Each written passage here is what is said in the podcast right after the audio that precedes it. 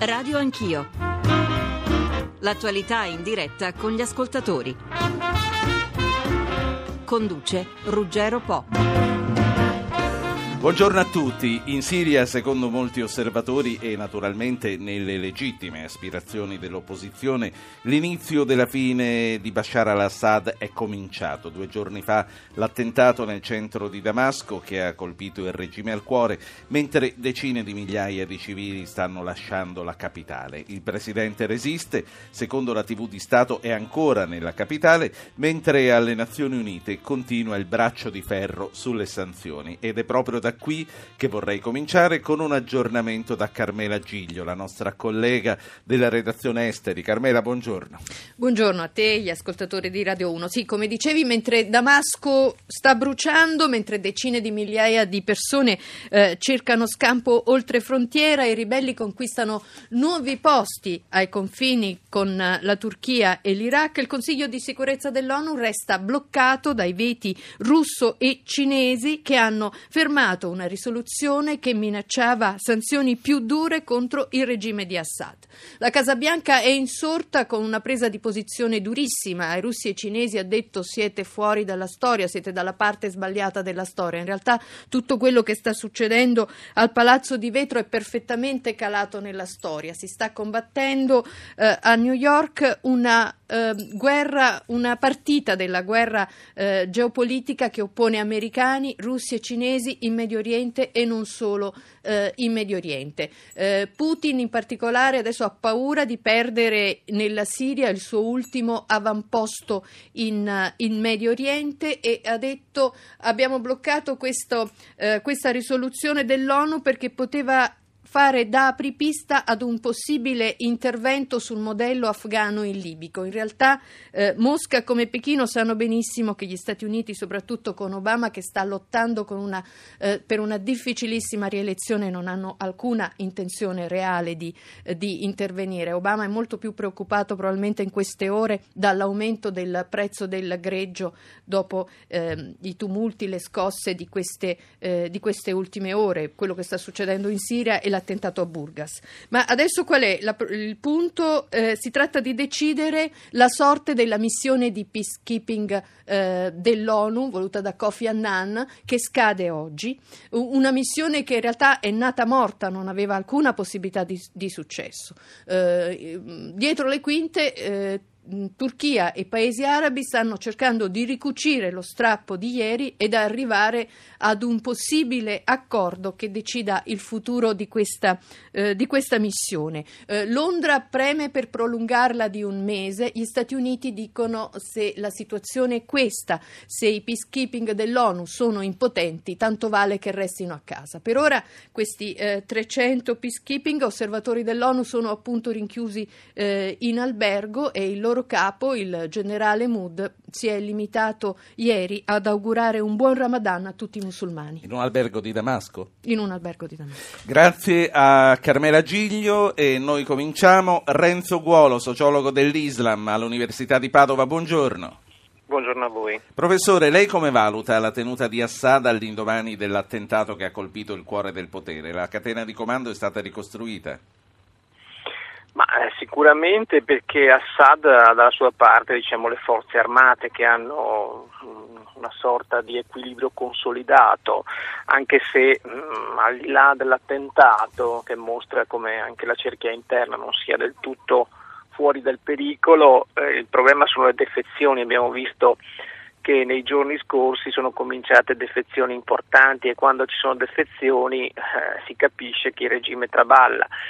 Il vero nodo però è che il regime non è Assad. Bashar è stato messo lì in nome di questa sorta di repubblicanesimo ereditario che in qualche modo gli stati del Medio Oriente, tra virgolette laici, hanno cercato di imporre negli ultimi anni. Anche Mubarak in Egitto aveva cercato e poi non è riuscito una strada del genere.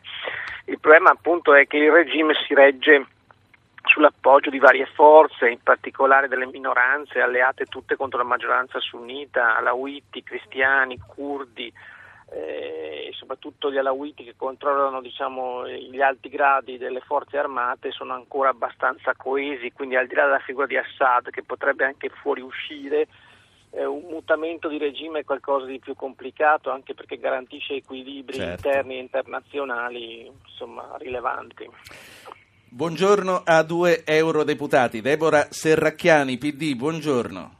Buongiorno a voi. E un saluto anche a Mario Mauro, eurodeputato del PDL, che è qui di fianco a noi in studio. Buongiorno, onorevole Mauro. Buongiorno. Serracchiani, come abbiamo sentito da Carmela Giglio, gli Stati Uniti rimproverano a Russia e Cina di essere dalla parte sbagliata della storia, ma c'è una parte giusta? Beh, certo, la situazione è molto complicata e sicuramente i veti reciproci e l'immobilismo in cui si muove in parte l'Unione Europea e in buona parte l'ONU evidentemente non sono utili a fare chiarezza. Non dimentichiamoci che si tratta di un conflitto complesso. Io citerei le parole di Kofi Annan che mi sembrano le più indicative, e il rischio della Siria non è certamente quello della Libia.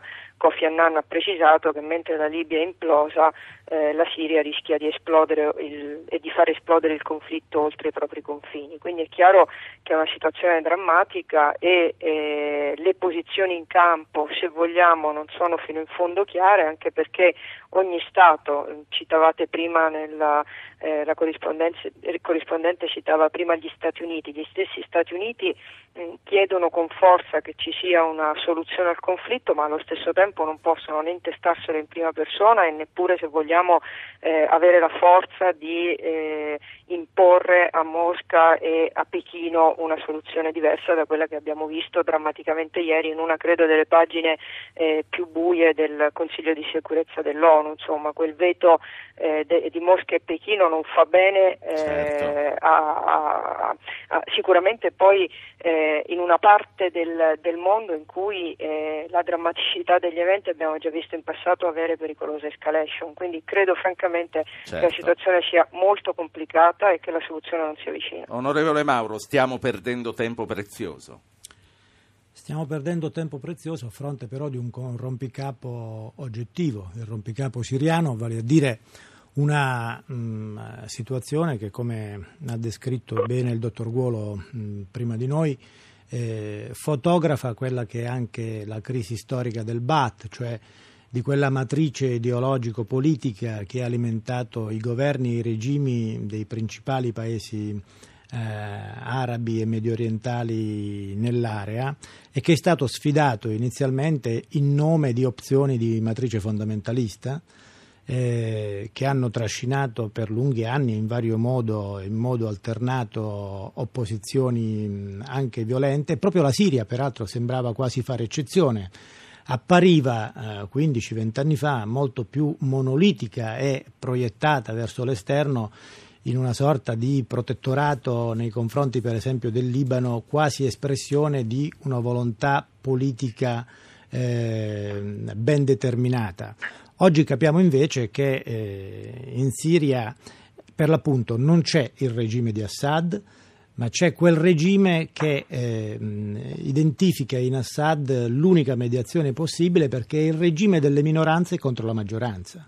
E queste minoranze combatteranno con determinazione, quindi questo apre il fronte di come può essere il prosieguo della guerra civile siriana, nel momento in cui non trovassero elementi di mediazione utile a ridefinire un assetto nel rapporto con la maggioranza sunnita. Sì, vorrei ritornare a Guolo. Professore, Debora Serracchiani diceva la Libia è implosa, la Siria sta esplodendo. C'è un rischio contagio a questo punto nell'area, prendendo a prestito anche una metafora che viene utilizzata in questi giorni per l'economia più che per le questioni di affari esteri? Ma sicuramente l'effetto contagio l'abbiamo già visto ancora prima dell'esplosione della crisi siriana, nel senso che questo è un portato delle cosiddette primavere arabe. C'è stato un effetto domino che inevitabilmente non poteva raggiungere anche la Siria. Qual è il nodo? Il nodo è sul dopo, nel senso che, appunto, come diceva l'onorevole Mauro, il regime in qualche modo garantisce una serie di equilibri internazionali che, una volta caduti devono trovare altri punti di gravità, e noi dietro a questo conflitto ne intravediamo uno di molto più rilevante, che è esterno alla Siria, ovvero quello tra Iran e Arabia Saudita, i due grandi protettori di sunniti e sciiti anche in questa occasione. Per capirci, è impensabile, nonostante possa non essere simpatico, che l'Iran non dica la sua sul nuovo assetto del regime, perché evidentemente la Siria è un'area di influenza geopolitica iraniana. L'Iran giunge fino al Mediterraneo attraverso Damasco, aggiunge il suo asse con Hezbollah fino a Beirut, e inevitabilmente ci sono 1 milione di sciiti in Siria. C'è un patto militare di assistenza reciproca tra Siria e Iran, quindi è impensabile una soluzione diplomatica, una soluzione comunque non bellica, che si profila, però devi inevitabilmente trovare anche un punto di mediazione. Per questo la situazione è così complessa, c'è un triplice conflitto, quello confessionale tra sunniti e sciiti, quello interno tra opposizione e regime e quello esterno tra Arabia Saudita e Iran come protettori dei rispettivi gruppi confessionali. Do subito la parola al primo ascoltatore. A proposito, 800 05 0001 il nostro numero verde, 335 699 2949 se volete comunicare con noi tramite SMS, o se semplicemente trovate il numero verde occupato ci date il numero sull'SMS e noi vi richiamiamo. Però volevo rimanere un attimo al professor Guolo e alle ultime considerazioni che faceva. Quanto questa rivolta si sta confessionalizzando, professore? Diciamo molto, lo ripeto, perché è impensabile leggere questo tipo di conflitto solo attraverso la logica minoranza-opposizione, per una serie di fattori storici, come abbiamo visto anche nel caso iracheno, a rapporti inversi, dove appunto fu la maggioranza sciita a beneficiare della caduta della minoranza sunnita.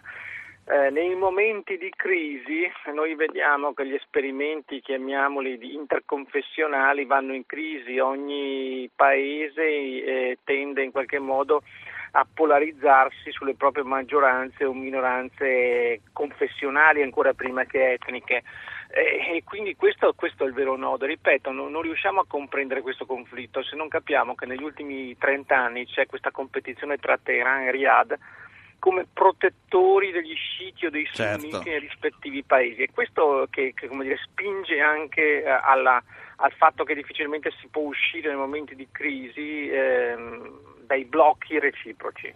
Alfonso da Roma, il primo ascoltatore, buongiorno. Buongiorno e saluti a voi e a tutti gli ascoltatori. Posso dire? Dica. Sì, il mio pensiero era, da uomo della strada naturalmente, che il diritto di veto che vige ancora all'ONU sia, come dicevo, ormai anacronistico e sia un elemento che praticamente blocca le decisioni molto importanti. Forse le regole dell'ONU andrebbero cambiate, erano state scritte su equilibri dopo la fine della Seconda Guerra Mondiale. Quindi andrebbero un po' rivisti, ma non abbiamo mai il coraggio di cambiare le cose, non so perché. E quindi non so che cosa si possa fare, perché abbiamo in studio le persone e al telefono le persone giuste per fare anche valutazioni politiche sull'attualità del diritto di veto. Grazie signor Alfonso. Serracchiani, quanto è attuale secondo lei questo diritto di veto? Anzi, permettetemi di aprire una parentesi con Serracchiani, con Mauro e con tutti gli altri. Rossella Urru, liberata ieri, in questo momento è negli uffici della Procura di Roma per raccontare la sua esperienza e per dare ai magistrati anche degli elementi per poter comunque procedere contro i reati che sono stati commessi. Serracchiani, Urru, libera. Guardi, io vorrei veramente esprimere tutta la mia gioia perché è una notizia importante, abbiamo avuto tanto timore in questi mesi, al Parlamento europeo ci siamo impegnati in tanti, sia come gruppo dei popolari, lo sa bene il capodelegazione Mauro, anche della delegazione italiana, l'abbiamo fatto anche noi come democratici e socialisti, insomma abbiamo chiesto più volte alla baronessa Ashton un intervento chiaro e abbiamo in qualche modo prestato, diciamo così, anche noi stessi a catturare l'attenzione su una donna la cui liberazione, insomma, era non solo importante per gli italiani, ma importante in genere proprio per dare un segno di pace, anche perché, se vogliamo, è una notizia buona di fronte alle notizie cattive che abbiamo ricevuto ieri sul campo internazionale. E come diceva appunto l'ascoltatore, indubbiamente così come è immaginato ora il Consiglio di Sicurezza dell'ONU probabilmente non serve, insomma, quantomeno rischia di essere la faccia dell'impossibilità di trovare delle aspirazioni di pace anche di fronte a conflitti così complessi come quello della Siria. Però temo che il Consiglio di Sicurezza in qualche modo rappresenti la faccia dei troppi interessi e delle troppe volontà che in questo momento ci sono intorno a quella situazione. Gli Stati Uniti, la stessa Unione Europea vorrebbero allontanare la Siria dall'Iran e vorrebbero eventualmente anche dividerla su basi etniche. La Francia vorrebbe riaffermare comunque un proprio ruolo, e gli Stati del Golfo, come diceva correttamente il professore, vorrebbero dare una mano ai sunniti. La Turchia è preoccupata dei propri confini, è dentro la NATO e quindi cerca anche di mettere in sicurezza il fatto accaduto qualche tempo fa dell'abbattimento dell'aereo turco da parte dei siriani. Indubbiamente non ha facilitato i rapporti. La Lega Araba a sua volta cerca di evitare quanto visto in Libia. Insomma, mi pare evidentemente che le spinte che vengono dalla Russia e dalla Cina siano diametralmente opposte. Insomma, questa è la fotografia. Sì. E in quella fotografia sicuramente poter porre un veto non aiuta a trovare una soluzione. Onorevole Mauro, ci possiamo lasciare legare le mani sempre dal diritto di veto? È ora di organizzarla in un altro modo. E poi aiuti a capire anche i nostri ascoltatori e me perché la Russia e la Cina si ostinano a ostacolare queste sanzioni. Intanto il diritto di veto è, diciamo, il paradigma, l'icona di una politica che non ha più i tempi della realtà, perché quel diritto di veto dice di un mondo diviso in due dagli accordi di Yalta e quindi di un metodo che era funzionale a quella divisione. Oggi le divisioni sono molto più complesse. Se devo azzardare un paragone di natura storica, somigliamo molto di più a un mondo con rapporti di forza e con interessi definiti da uno scenario molto più simile a quello dell'Europa del Cinquecento, tant'è che risalta in questa circostanza il ruolo di un paese che non è solo giocato in difesa, il ruolo della Turchia. La Turchia sta riprendendo con forza la leadership non solo di quella regione e dell'area che si inoltra fino ai Balcani, in una politica che, senza voler forzare con paragoni impropri, si può definire neo-ottomana, non nel senso di sottolinearne la matrice religiosa, quanto con la stessa visione e con la capacità di insinuarsi nelle contraddizioni del rapporto tra l'Iran e l'Arabia Saudita, per l'appunto.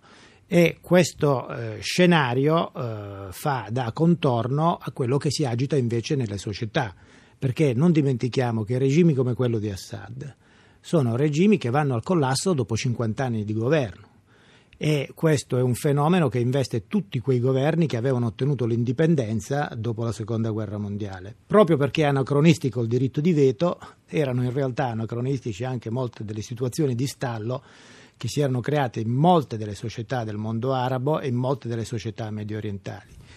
Per venirne fuori occorre il contributo di tutti i grandi attori dello scenario globale. Quindi più che scatenare una reazione irsuta come quella americana nei confronti dell'atteggiamento russo e cinese, probabilmente c'è da negoziare con loro il loro ruolo di influenza secondo modelli però alternativi al vecchio schema di Yalta. A Beirut c'è Marina Calculli, esperta di relazioni internazionali, lavora per l'American University del Cairo, è anche una collega che fa molte corrispondenze. Calculli, buongiorno. Buongiorno. Quali notizie arrivano dal Libano?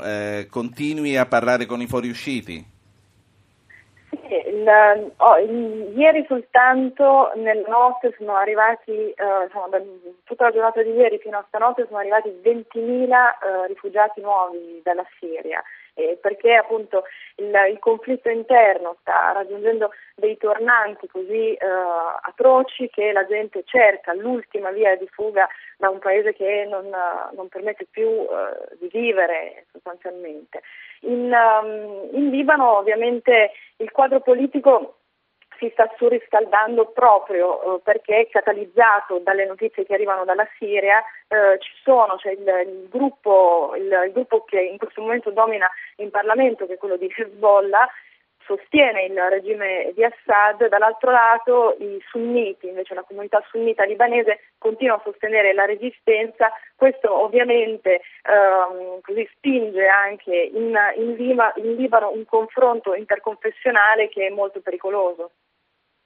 Certo, stavo chiedendo, hai potuto parlare con dei fuoriusciti, so che molti stanno arrivando in Libano, che cosa dicono? Guardi, io nei giorni scorsi ho incontrato alcuni cristiani che in realtà vivono qui a casa di alcuni parenti libanesi.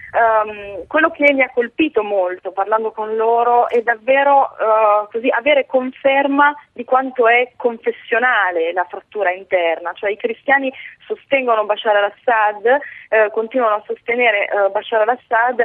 Quando invece sono andata a parlare nei campi dei rifugiati con i sunniti, ovviamente la versione è totalmente differente, quindi ci sono davvero due narrative diverse di chi sta con il potere e di chi sta contro il potere, e questo che cosa ci dice sostanzialmente? Che qualsiasi prospettiva di dialogo politico sia un'ipotesi irrealistica ed è anche questo il motivo per cui i negoziati internazionali, insomma le pressioni internazionali sono sostanzialmente fallite.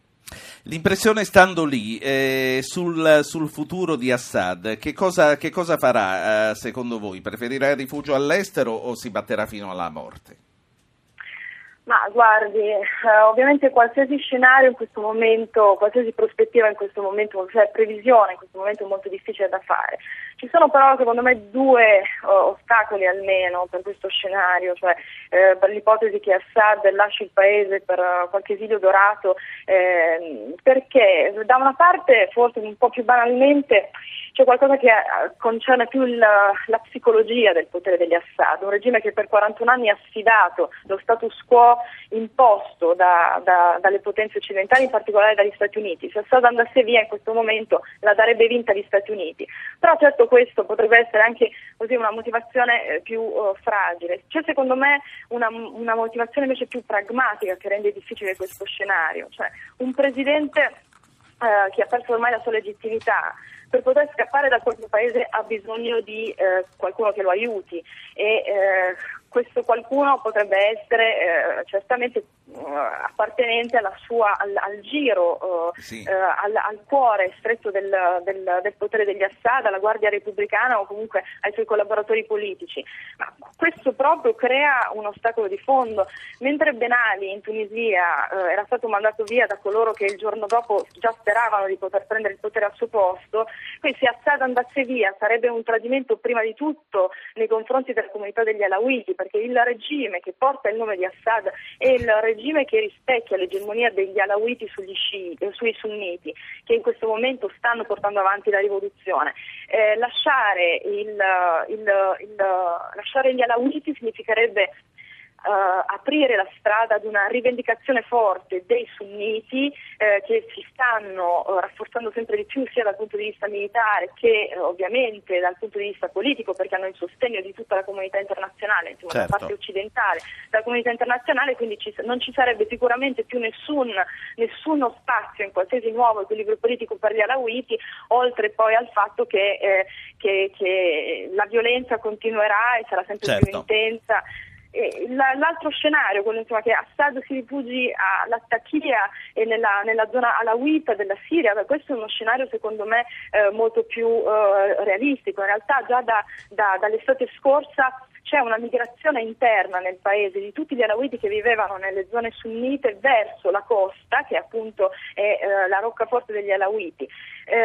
Bashar al-Assad lì ha ancora molto consenso, e in questi tra l'altro la famiglia Mahlouf, che è la parte della famiglia di Assad per parte materna, sta da 6 mesi costruendo abitazioni proprio per accogliere questi alawiti che vengono dalle altre parti del paese, e quindi si potrebbe in questo momento rispolverare quell'antico progetto di Stato alawita che risale agli anni 20, al mandato francese, e però ovviamente questa non sarà una, come dire, non è uno scenario che si può realizzare con una stretta di mano.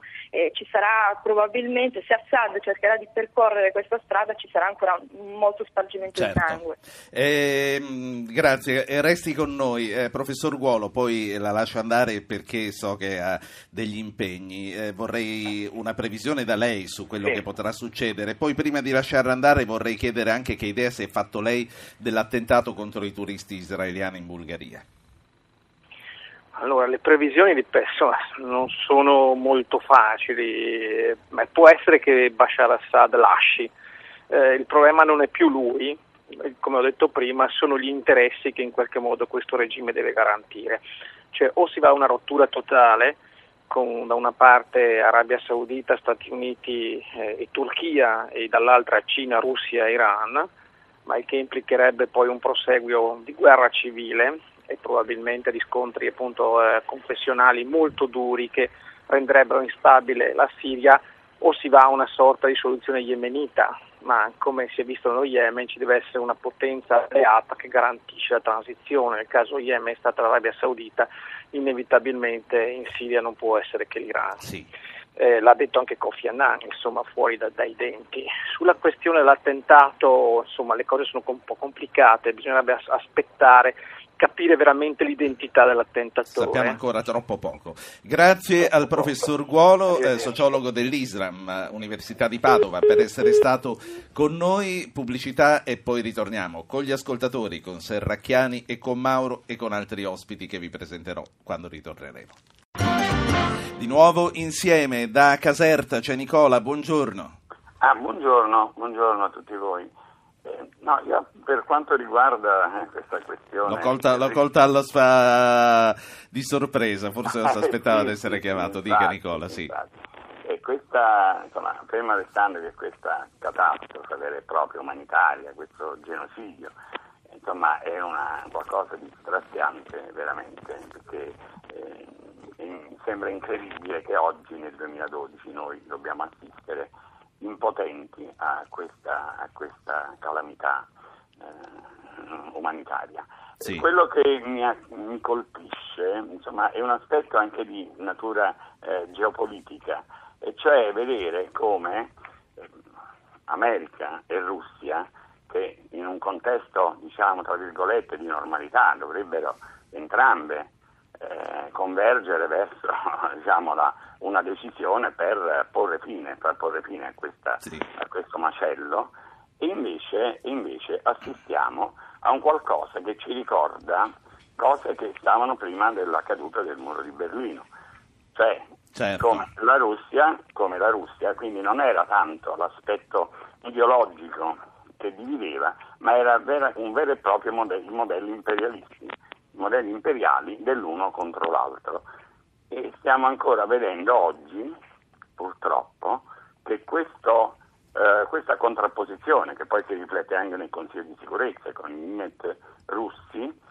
continua. Sì. E che vuol dire che la caduta del muro di Berlino, in realtà la caduta delle ideologie, non ha spostato lei molto. Dice sembra che il muro non sia mai caduto. Perché sono veri e propri modelli imperiali, al di là degli aspetti ideologici. Grazie signor Nicola, grazie a lei. Do il benvenuto a Lucio Caracciolo, direttore di Limes. Buongiorno Caracciolo.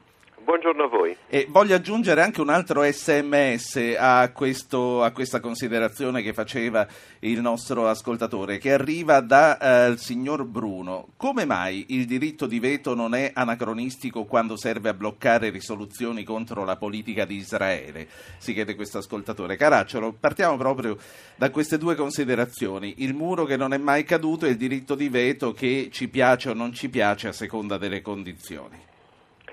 Che Russia e America abbiano interessi e visioni del mondo assai diverse credo che non dipendesse dal fatto che a suo tempo i russi erano comunisti e gli americani erano invece liberali, appartiene alla realtà geopolitica, poi ci sono delle ideologie che possono cambiare, alterare, vestire questa realtà.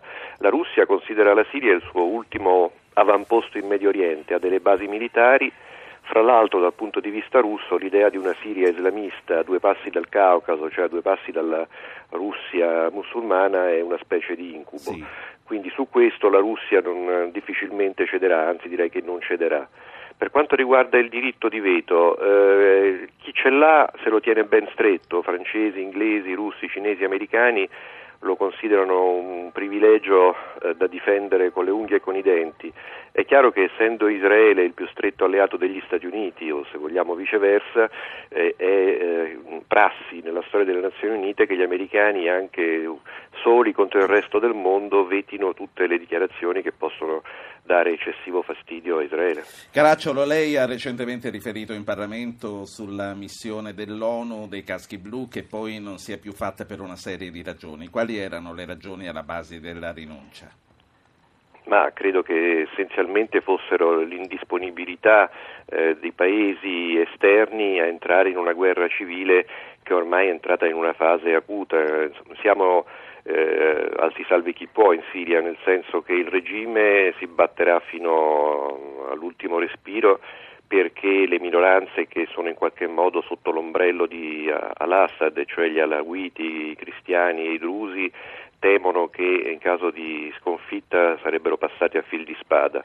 E lo stesso vale per le opposizioni sunnite, islamiche, laiche, tutte quelle forze che vogliono sbarazzarsi del regime ma che lo fanno per interessi e da punti di vista spesso fra loro confliggenti, quindi è una specie di vaso di Pandora che è esploso e all'interno del quale si trova un po' di tutto e che difficilmente può essere domato da un intervento esterno. Ecco, voglio tornare a Debora Serracchiani che poi ci deve abbandonare. Serracchiani, per quanto riguarda l'Europa, a questo punto l'Unione Europea come si deve porre? Beh, diciamo che l'Europa, come sempre, anche in una situazione come questa, appare assolutamente debole, ancora più debole per quanto riguarda la sua politica estera. Ricordiamoci che solo da poco tempo, insomma un paio d'anni scarsi, abbiamo un alto rappresentante per la politica estera che è la Baronessa Ashton, cioè una sorta di ministro degli esteri, che finora però non ha convinto molto, lo dico diciamo così a scanso di equivoci, sapendo che è indicata in qualche modo anche dal gruppo dei democratici e socialisti del Parlamento europeo. Probabilmente è un problema legato anche alla difficoltà dell'Europa di trovare un'unione nella propria politica estera, indubbiamente, però credo anche che rilevi il peso in qualche modo di una debolezza tutta politica dell'Europa e quindi anche dell'alto rappresentante per la politica estera. Noi al Parlamento europeo abbiamo comunque preso una posizione molto chiara, l'abbiamo fatto con almeno 2 risoluzioni, una nel febbraio del 2012 dove abbiamo chiesto un impegno molto forte, anche che venissero in qualche modo rafforzate le sanzioni nei confronti del regime siriano e che fosse data in qualche modo aiuto alla popolazione e fossero garantiti anche gli interventi umanitari che a tutt'oggi invece sono impediti e sono gravemente in difficoltà. Anche recentemente abbiamo ribadito l'esigenza di intervenire a favore della popolazione civile e speriamo che queste nostre sollecitazioni trovino finalmente un riscontro, insomma, e che quantomeno si possa in questa fase così delicata del conflitto porre l'attenzione sulla popolazione. Le notizie che ci arrivano sono sempre più drammatiche, ormai parliamo di centinaia di morti al giorno. Non mi piace fare la somma, ma sono diventate centinaia di migliaia, per cui io starei attento nel tenere questo conflitto fuori da dinamiche che possano garantire anche una soluzione diplomatica, insomma. Credo che bisognerà insistere. Qualche settimana fa è stato fatto a Ginevra, sembrava che in qualche modo si potesse andare verso la soluzione di un'unità nazionale che tenesse in qualche modo conto, come si diceva prima, anche degli interessi che vengono rassicurati dall'attuale regime. Purtroppo in questa fase hanno detto di no tutte le parti in causa, ma penso che si debba insistere e l'Europa deve farsi garante di questa insistenza. Serracchiani, grazie. Un ascoltatore, grazie per essere stata con noi, un ascoltatore, anzi due, Luca da Bologna e Afshar da Roma, me lo presentano dalla redazione come un cittadino iraniano. Cominciamo proprio da lei, signor Afshar, buongiorno. Buongiorno, chiedo scusa, io sono Afshar da 32 anni in Italia. Io volevo dire, la situazione in Siria, cioè, per esempio non posso, la Russia e Cina come sono alleati dell'Iran, e l'Iran è l'unico paese che in questo momento in area medio orientale e Siria che è alleato. L'Iran vuole che Assad rimane con tutti quei massacri che fanno, e poi la Russia e Cina come hanno tantissimi interessi con l'Iran, e la chance dipendeva solo di Assad, veramente fino adesso era accaduto. Allora noi dobbiamo pensare, non è problema di sciiti e sunniti, perché questo problema non c'è, alleato del regime sono più sunniti fondamentalisti che sciiti. Per questo volevo dire, fin quando ci sta questo regime iraniano, questa crisi in Medio Oriente, ci sta. Grazie, grazie a lei signor Afshar. Luca, Bologna. Buongiorno a tutti.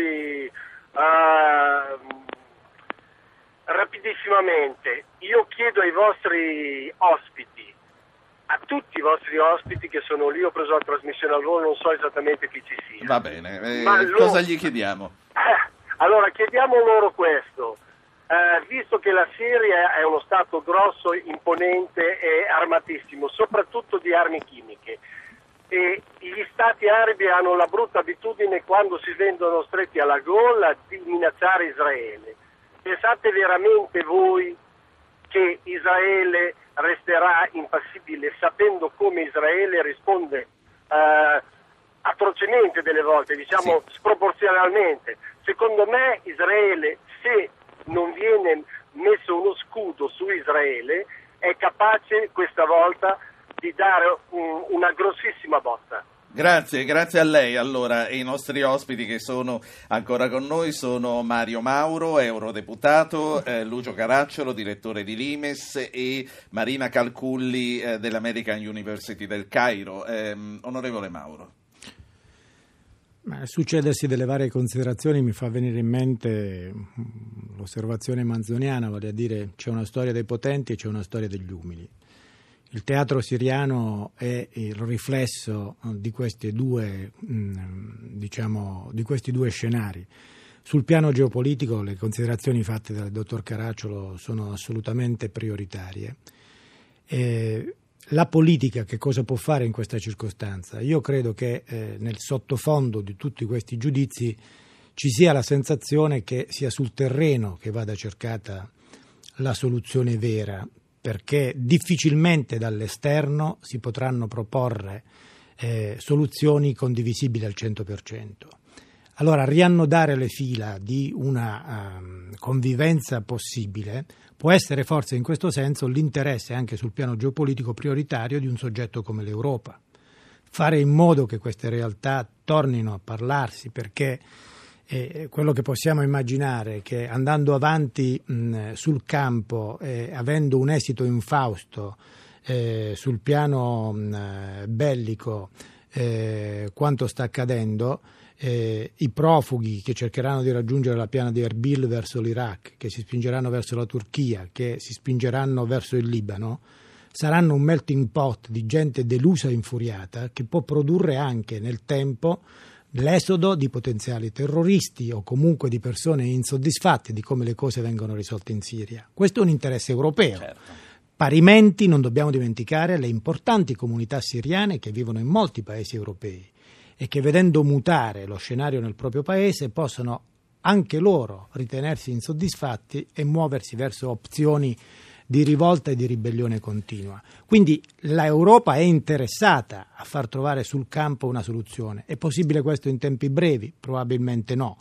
Però nello stesso tempo è anche l'unica soluzione possibile, perché le soluzioni ventilate dalle grandi potenze rispondono per l'appunto alla necessità di equilibri geopolitici, ma queste non possono tenere fino in fondo in conto quello che sul campo le persone, le comunità, chi si sente minacciato, i cristiani che si sentono minacciati, i drusi che si sentono minacciati, gli alawiti che si sentono disperati e che opporranno la stessa determinazione che hanno oggi e che vediamo mostrare le milizie sunnite. E quindi la scelta di far funzionare la politica è una scelta obbligata. Un'ultimissima notazione sulla questione di Israele. Il diritto di veto per Israele si rivela necessario anche perché continua comunque l'equivoco di stati che portano nei loro statuti l'eliminazione dello Stato di Israele. Fin quando ci sarà questa precondizione di natura ideologica, difficilmente si potrà avviare. Apro, prima di tornare a Caracciolo e a Calculli, apro una parentesi sui bambini e do il buongiorno a Giacomo Guerrera, che è presidente di UNICEF Italia. Buongiorno Presidente. Buongiorno. L'UNICEF ha ripetutamente lanciato appelli per i bambini in Siria. Quali sono i dati sulle loro condizioni? I dati che ieri, tra l'altro, avete presentato al Ministro Terzi. Sì, noi attualmente operiamo in Siria, e non soltanto in Siria, ma anche nei paesi limitrofi, dove in Siria avremo nei prossimi mesi almeno 1,5 milioni di sfollati che hanno bisogno di aiuto, ma ci sono oltre 200.000 persone che vivono nei paesi limitrofi, rifugiati in Turchia, Iraq, Giordania e Libano. Noi operiamo in collaborazione con l'UNHCR che coordina questa attività, mentre noi interveniamo esclusivamente per quanto riguarda i bambini. Purtroppo dobbiamo dire che in questo primo anno di vita più di un bambino al giorno è morto, e le vittime di questa che ormai in molti definiscono una guerra civile sono proprio loro. Noi operiamo all'interno della Siria. Possiamo dire anche in collaborazione con il governo, abbiamo fatto una serie di interventi di vaccinazioni, di aiuto proprio diretto verso i bambini. Ieri abbiamo ricevuto la disponibilità politica da parte del governo italiano a farsi parte attiva in questa azione di sostegno di quella che è l'attività dell'UNICEF, ma l'attività di tutti coloro che operano in questo scacchiere, dove purtroppo, come dicevo prima, noi vediamo, come avviene anche altrove, che sono proprio i bambini le vere vittime. Nei paesi confinanti, come dicevo prima, cioè la Siria, la Turchia, l'Iraq, Libano, operiamo con interventi diretti per l'istruzione, per la protezione dell'infanzia, per la fornitura di acqua, igiene, sanità e nutrizione.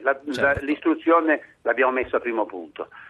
Proprio ieri, discutendo con il Ministro Terzi, abbiamo preso un impegno preciso, quello di portare avanti nel nostro programma di istruzione, proprio nel rispetto di quel principio fondamentale previsto dalla Convenzione di New York, la Convenzione internazionale sui diritti dell'infanzia, che è la non discriminazione. Quale impegno avete preso? E poi la lascio. L'impegno che abbiamo preso è quello di portare avanti un principio fondamentale, presupposto indispensabile per una convivenza pacifica di questi popoli, è quella della libertà di credo, cioè la non discriminazione riferita anche a questo. Grazie Presidente Guerrera. Giacomo Guerrera, Presidente UNICEF Italia. Torno a Caracciolo e a Calculli. Direttore Caracciolo, abbiamo sentito prima anche dalla telefonata dell'ascoltatore di origine iraniana che diceva qui ci sono sempre gli interessi di Russia e Cina che sembrano andare oltre agli interessi della popolazione. Ci aiuta a capire perché la Russia è tanto interessata alla situazione della Siria e a tenere in piedi Assad? Oltre alle ragioni geopolitiche che ho citato prima, c'è un'altra ragione un pochino più fondamentale. La Russia è contraria per principio a ogni cambio di regime dall'esterno, per il semplice motivo che questo principio potrebbe un giorno applicarsi a se stessa. Quindi Putin, in sede di Nazioni Unite, in sede di diplomazia internazionale, in sede di incontri con gli occidentali, su questo difficilmente potrà fare delle concessioni. Lui considera le primavere arabe come non solamente qualcosa che riguarda il Medio Oriente, ma come qualcosa che un giorno potrebbe riguardare il suo potere, il suo impero. L'altro ascoltatore, Luca da Bologna, citava le armi chimiche. Che cosa sappiamo delle armi chimiche in Siria? È una leggenda quella che Saddam le avrebbe spostate in Siria proprio quando le stavano cercando, e questa potrebbe essere la ragione per cui non l'avevano trovate? Questa credo che sia una leggenda nella misura in cui si può stabilire la verità in quella parte di mondo, ma che il regime siriano sia dotato di armi chimiche e che queste armi chimiche magari possano finire in mani di qualche terrorista o possano essere utilizzate dal regime per reprimere la rivolta, questa purtroppo è una realtà concreta. Vorrei ricordare che questa non è una guerra tra un dittatore e il suo popolo, perché il signor Assad conta veramente pochino, è ostaggio del suo regime e dei gruppi politici e religiosi che in qualche modo si sono schierati intorno a questo regime. Altrimenti avremmo già risolto il problema o saremmo sul punto di risolverlo. Il problema è che questa è una guerra civile in cui le parti in causa, che sono tutti siriani oltre alle potenze straniere, diffidano talmente l'una dell'altra che sono disposte a combattere fino all'ultimo pur di non cedere. Marina Calculli, sempre in collegamento da Beirut, un'ultima considerazione velocemente, ma che ci aiuti un po' a capire, visto che lei ha seguito tutte le primavere arabe spostandosi poi da paese a paese. Che cos'ha la Siria di diverso da Turchia, Libia e Egitto? Ce lo siamo detti, come potrà uscire nel caso diversamente da come ne sono uscite Turchia, Libia e Egitto? Ma guardi, il regime di Assad ha consolidato il suo potere in maniera sicuramente diversa rispetto a tutti gli altri, prima di tutto perché la Siria è molto forte dal punto di vista militare, e proprio questa alleanza confessionale tra il potere politico e il potere militare fa sì che la coercizione sia, la forza della coercizione, il potere della coercizione sia ancora in mano al regime, per cui quello è un elemento sicuramente discriminante. E inoltre Bashar al-Assad era riuscito a costruire un potere che era abbastanza inclusivo, abbastanza inglobante, sia delle comunità, non soltanto quindi delle comunità alawite, ma anche delle comunità sunnite. Il problema è che questo tipo di legittimità era basato sul fatto di concedere ai grandi businessmen sunniti di fare affari. Ovviamente, insomma, a questo punto, questo è uno dei motivi per cui gran parte dell'establishment anche sunnita è rimasto per tanto tempo legato al regime. Ora ovviamente le sanzioni, la guerra economica hanno affievolito anche quest'altro pilastro del potere che si sta affievolendo insieme alla forza della coercizione militare, e quindi io penso che questo sia davvero un momento, un turning point che ci porterà presto ad una risoluzione dei fatti. Grazie a Marina Calculli. C'è un'ultima questione che in questi 3 minuti vorrei affrontare con Caracciolo e Mauro, e si tratta della polemica sull'assegnazione appena 2 anni fa a Bashar al-Assad del titolo in Italia di Cavaliere di Gran Croce, decorato di gran cordone al merito della Repubblica Italiana per la laicità del suo Stato. E anche prima l'onorevole Mauro diceva noi abbiamo ritenuto una persona illuminata per molto tempo Bashar. Perché? Bashar al-Assad, perché? Innanzitutto credo che sia una polemica infondata, nel senso che nel rapporto che si stabilisce storicamente tra Stato e Stato, e quindi tra esponenti di un regime e l'altro, possono esserci effettivamente delle ragioni per un riconoscimento che in quel momento fotografo chi è stato capace di favorire l'unica convivenza civile possibile in quel momento della storia.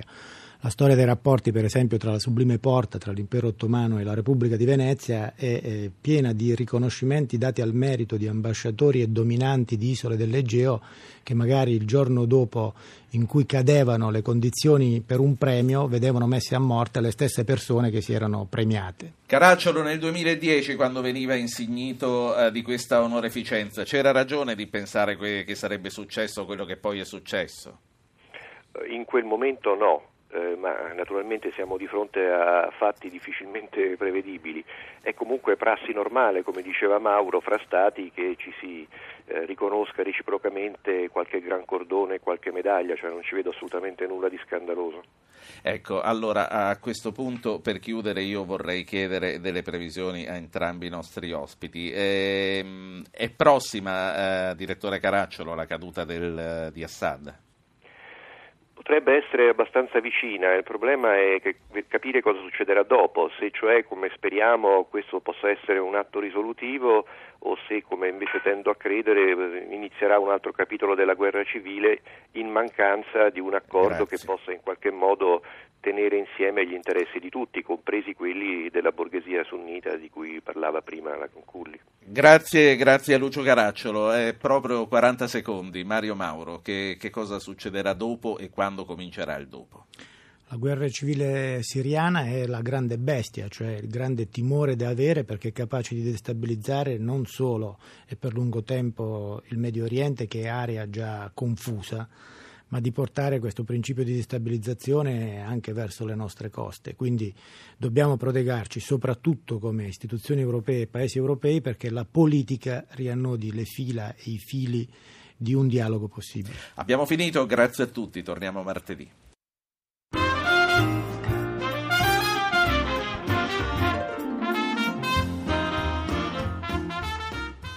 Avete ascoltato Radio Anch'io, ha condotto Ruggero Po, regia di Paola De Gaudio, assistenti al programma Alberto Agnello, Valentina Galli, Francesca Mechelli, coordinamento tecnico di Gottardo Montano, Giuseppe Anania.